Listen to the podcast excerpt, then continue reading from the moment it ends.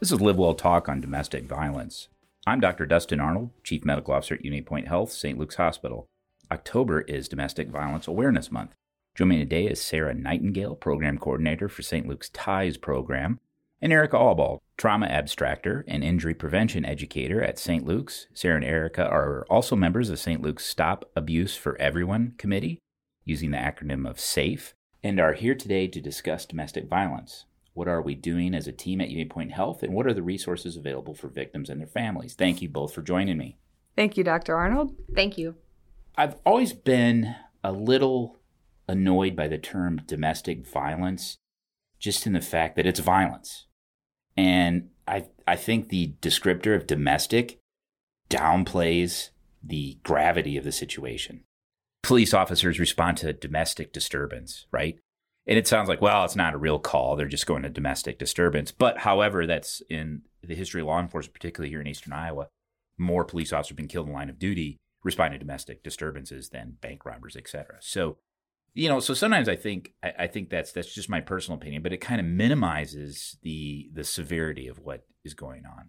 So let, let's start off by what what is the definition for domestic violence, Sarah? Yeah. So domestic violence is really categorized as patterns of behaviors that one partner in an intimate relationship uses to maintain power and control over another partner in that intimate relationship. So the thing that is also important to remember here is it it doesn't discriminate. So it can happen to someone of any race, any age, gender, sexual orientation.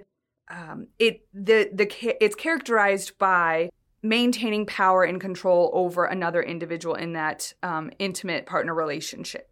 Um, there are six kind of commonly viewed types of domestic violence, according to the National Domestic Violence Hotline. I think that as a society, we really, there's a couple that we really view very easily and kind of understand when we talk about domestic violence. But there are some other types of abuse that occur as well that we're just not as commonly versed about or don't always think of as a domestic violence situation. What are some of those? First, to kind of discuss some of the more commonly ones, we um, the first one is kind of physical abuse that's the most commonly thought of type it in- includes sort of aggressive acts against um, an individual sometimes even prevention of seeking medical attention uh, based on the injuries that come from those aggressive acts it can be even prevention of normal eating and sleeping habits so that could be restricting diets or restricting sleep as well as sort of determining when an individual eats and sleeps or even forcing the use of drugs or alcohol on an individual when that's not their own choice or decision in that situation. Uh, one of the statistics related to physical abuse um, that we really wanted to bring attention to today was that one in two female murder victims and one in 13 male murder victims are actually killed by intimate partners. Right, so right. it's it's um, a very important topic that that we bring this up today. I, I find that a little the the disparity in that statistic a, little bit more than what I thought. Now, I I, I was certainly going to expect that the uh, ratio to be a little bit higher for women, but I didn't think it would be that much different than for men mm-hmm. um, from that. And I think part of that can be re- reporting as well. You know, when sure. it comes to to males, sometimes we don't always um, uh, they don't always seek help or support as much as females do, kind of statistically, perhaps with stigma that comes around domestic violence. Sure, um, sure. For males. Another form of domestic violence that is very commonly known is uh, emotional abuse. So, those are things like name calling, insulting or continuously criticizing someone, isolating them from their family and friends, gaslighting, which is kind of a new term or, or something that's more commonly known right now, which sort of refers to the act of undermining another person's reality by denying facts. So it's kind of manipulating someone into questioning their own reality based on factual information. Um, and then attempting to control appearances. So that can be things like whatever they're wearing, whether they wear makeup or not, how they wear their hair, how they groom themselves. Those can all be forms of emotional abuse as well. Um, sexual abuse or coercion is also kind of what we commonly think of and that is sort of forcing or manipulating an individual into having sex or performing sexual acts hurting someone during sex if it's not maybe a, a former agreed upon um, situation, ignoring someone's feelings regarding sex, making um, a partner feel like they owe their partner sexual favors, or even um, making someone feel threatened or afraid of what might happen if they say no. So it's not always about um, the actually forcing someone into a sexual act, but it can be just the threat or fear that exists if they say no. Again, another statistic to highlight that I just I, I just thought would be important here is that one in five women and one in 40 men in the United States are victims of rape or attempted rape during their lifetime. Uh, so oftentimes that happens more so with someone they know as opposed to a stranger. Uh, so oftentimes someone they might be in an intimate relationship with. Erica, you have a perspective on this? Yeah, well, we also have another one that's not really um, known as well either. It's reproductive abuse. And that's referring to um, refusing to use a condom or types of birth control, poking holes in condoms, or not supporting their partner in a decision to either have abor- uh, um, abortion or not having the abortion, not having that um, partner to let them have their own mind and choose what they want to do. Um, also, we have financial abuse. That includes stealing or hiding someone's money from them or denying them access to it, uh, forbidding someone to work or limiting the amount of hours that they're able to work, or not contributing to the household um, expenses like clothing, um, or contributing to the household as in like helping pay rent or stealing money from their friends or families.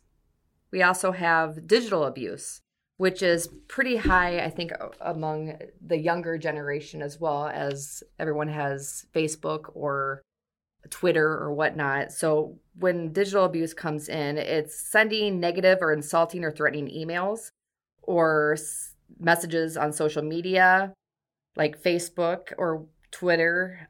It's also stealing like their password or insisting that they give them their password or just simply by putting a tracker on their phone or their car so they can always check and see where they're at and monitor what they're doing. Huh. Yeah, I think those are some things that don't come to mind when you think about domestic uh, violence uh, and abuse, uh, but they certainly are significant. And and and it's all comes down to this form of intimidation. Mm-hmm. Really, you know, you're trying to influence someone else's behavior. I think it was Greenland, but it could have been Iceland. You know, they're both uh, island nations. But the, the, they actually had to shut down liquor stores during the COVID lockdown because domestic violence skyrocketed. So, what what have we seen with the COVID lockdown? I mean, I even think the best marriage is strained when you're both in the same household for more than what you used to be.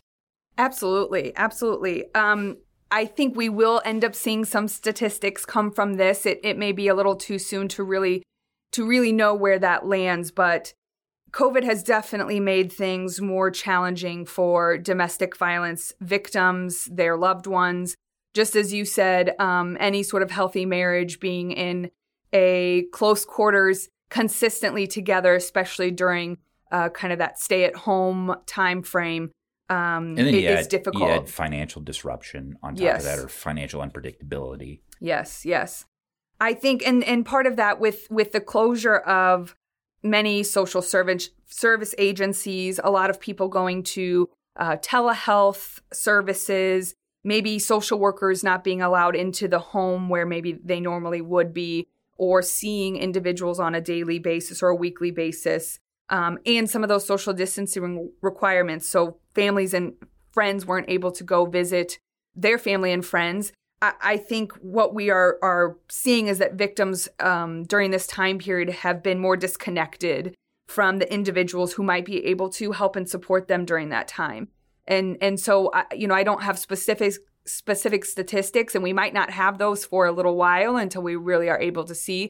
Um, I I think what we're going to be seeing is a decrease in in reporting, but probably an increase in the actual domestic violence that's occurring.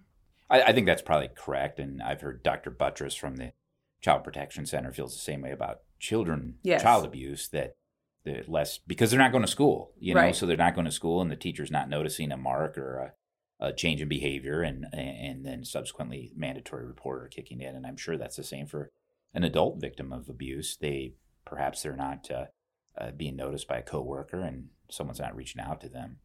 Um, I think I think for people that haven't had this in their life, uh, particularly men, eh, maybe I'm describing myself here. Um, it's it's hard to grasp. Uh, it, it's hard to understand that you know I'm of the generation that you know you don't hit a woman, you don't hit a girl.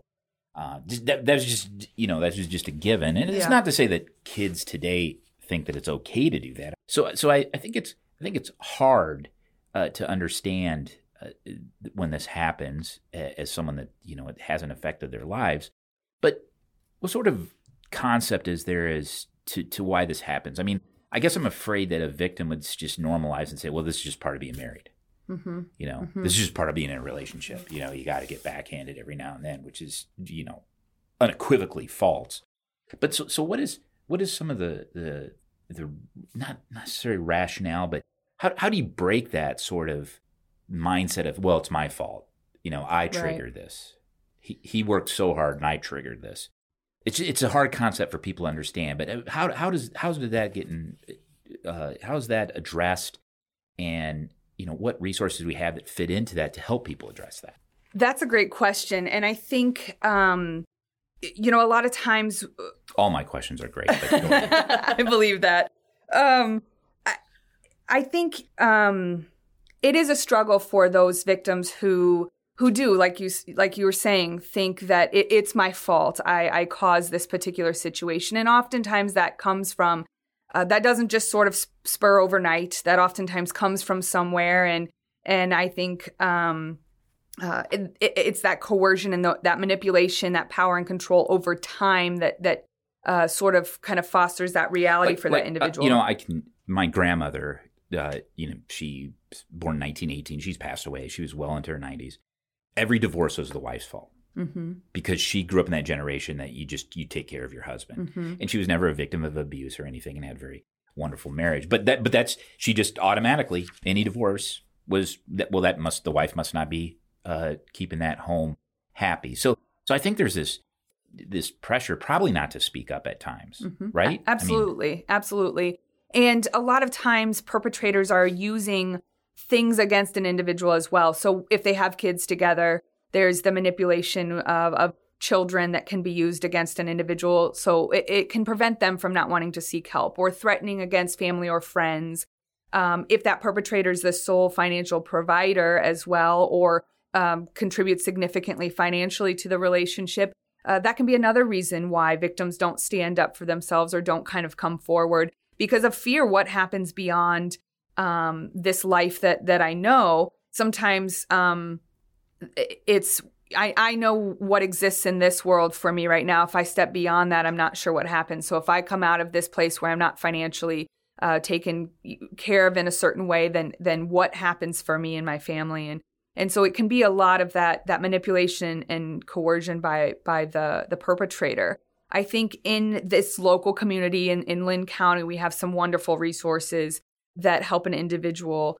I think the important thing for one thing I wanted to highlight the important thing for maybe loved ones of a potential victim is to know that it oftentimes takes several times, multiple times for a victim to leave, like I just discussed with um, the manipulation and coercion with children or other uh, threatening of other loved ones. It, it can often take take multiple times, and so the important thing is to uh, be supportive, be there when you can, have resources available, and when that person is ready to seek out those resources, you know, being respectful of that and helping support them on that that journey.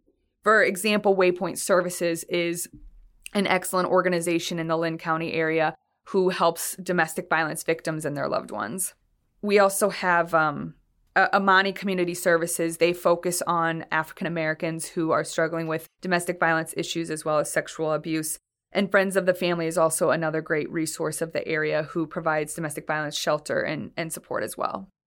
So what what what is the Safe Committee? I, I'd never heard of this. Uh, Stop Abuse for Everyone. Um, you know, so it, what? Give me the history of that here at St. Luke's, um, and what what's what plans do you have for domestic uh, violence awareness month, and what services do you provide? Never heard of it. Never yeah, yeah. So the the SAFE committee, as you said, stands for Stop Abuse for Everyone, and it was established um, as a community for Unity Point Health in figuring out how we can make sure that we are, at least as a um, hospital setting and then our clinics, how we can make sure that we are addressing these issues of abuse as as we see them coming into um, our facilities, as well as how we can support the community in that in that matter as well. And so it's about educating the employees on how to recognize things like domestic violence, child abuse, elder abuse, um, human trafficking. Those are kind of our four focus groups um, as well.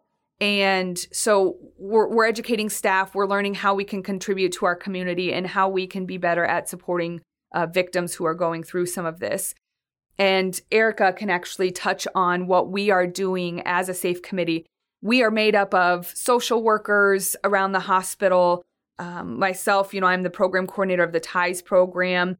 Um, Erica works uh, with uh, trauma. So we're a variety of disciplines around the hospitals trying to support kind of the same cause. So Erica can discuss what we're doing as it relates to domestic violence.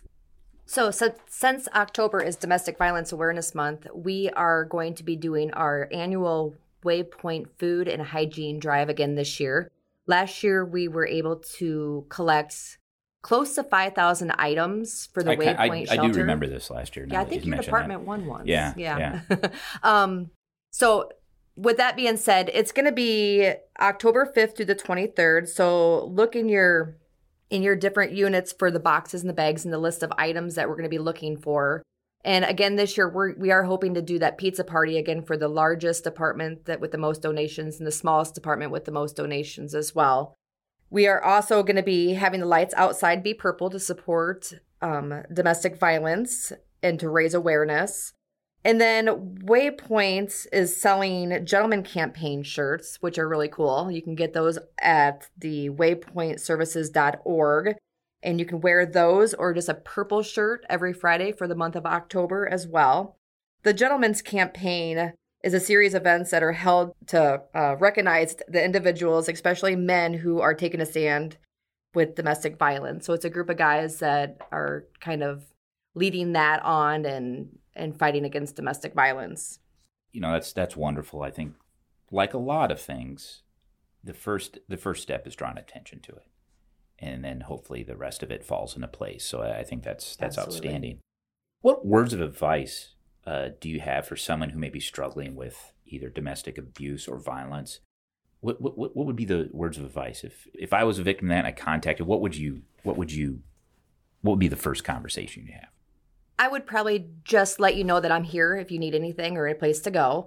Um, and also to use those resources, call that 211 um, if you need help that and you're not in the Linn County area. They can give you resources in other um, areas of the state as well.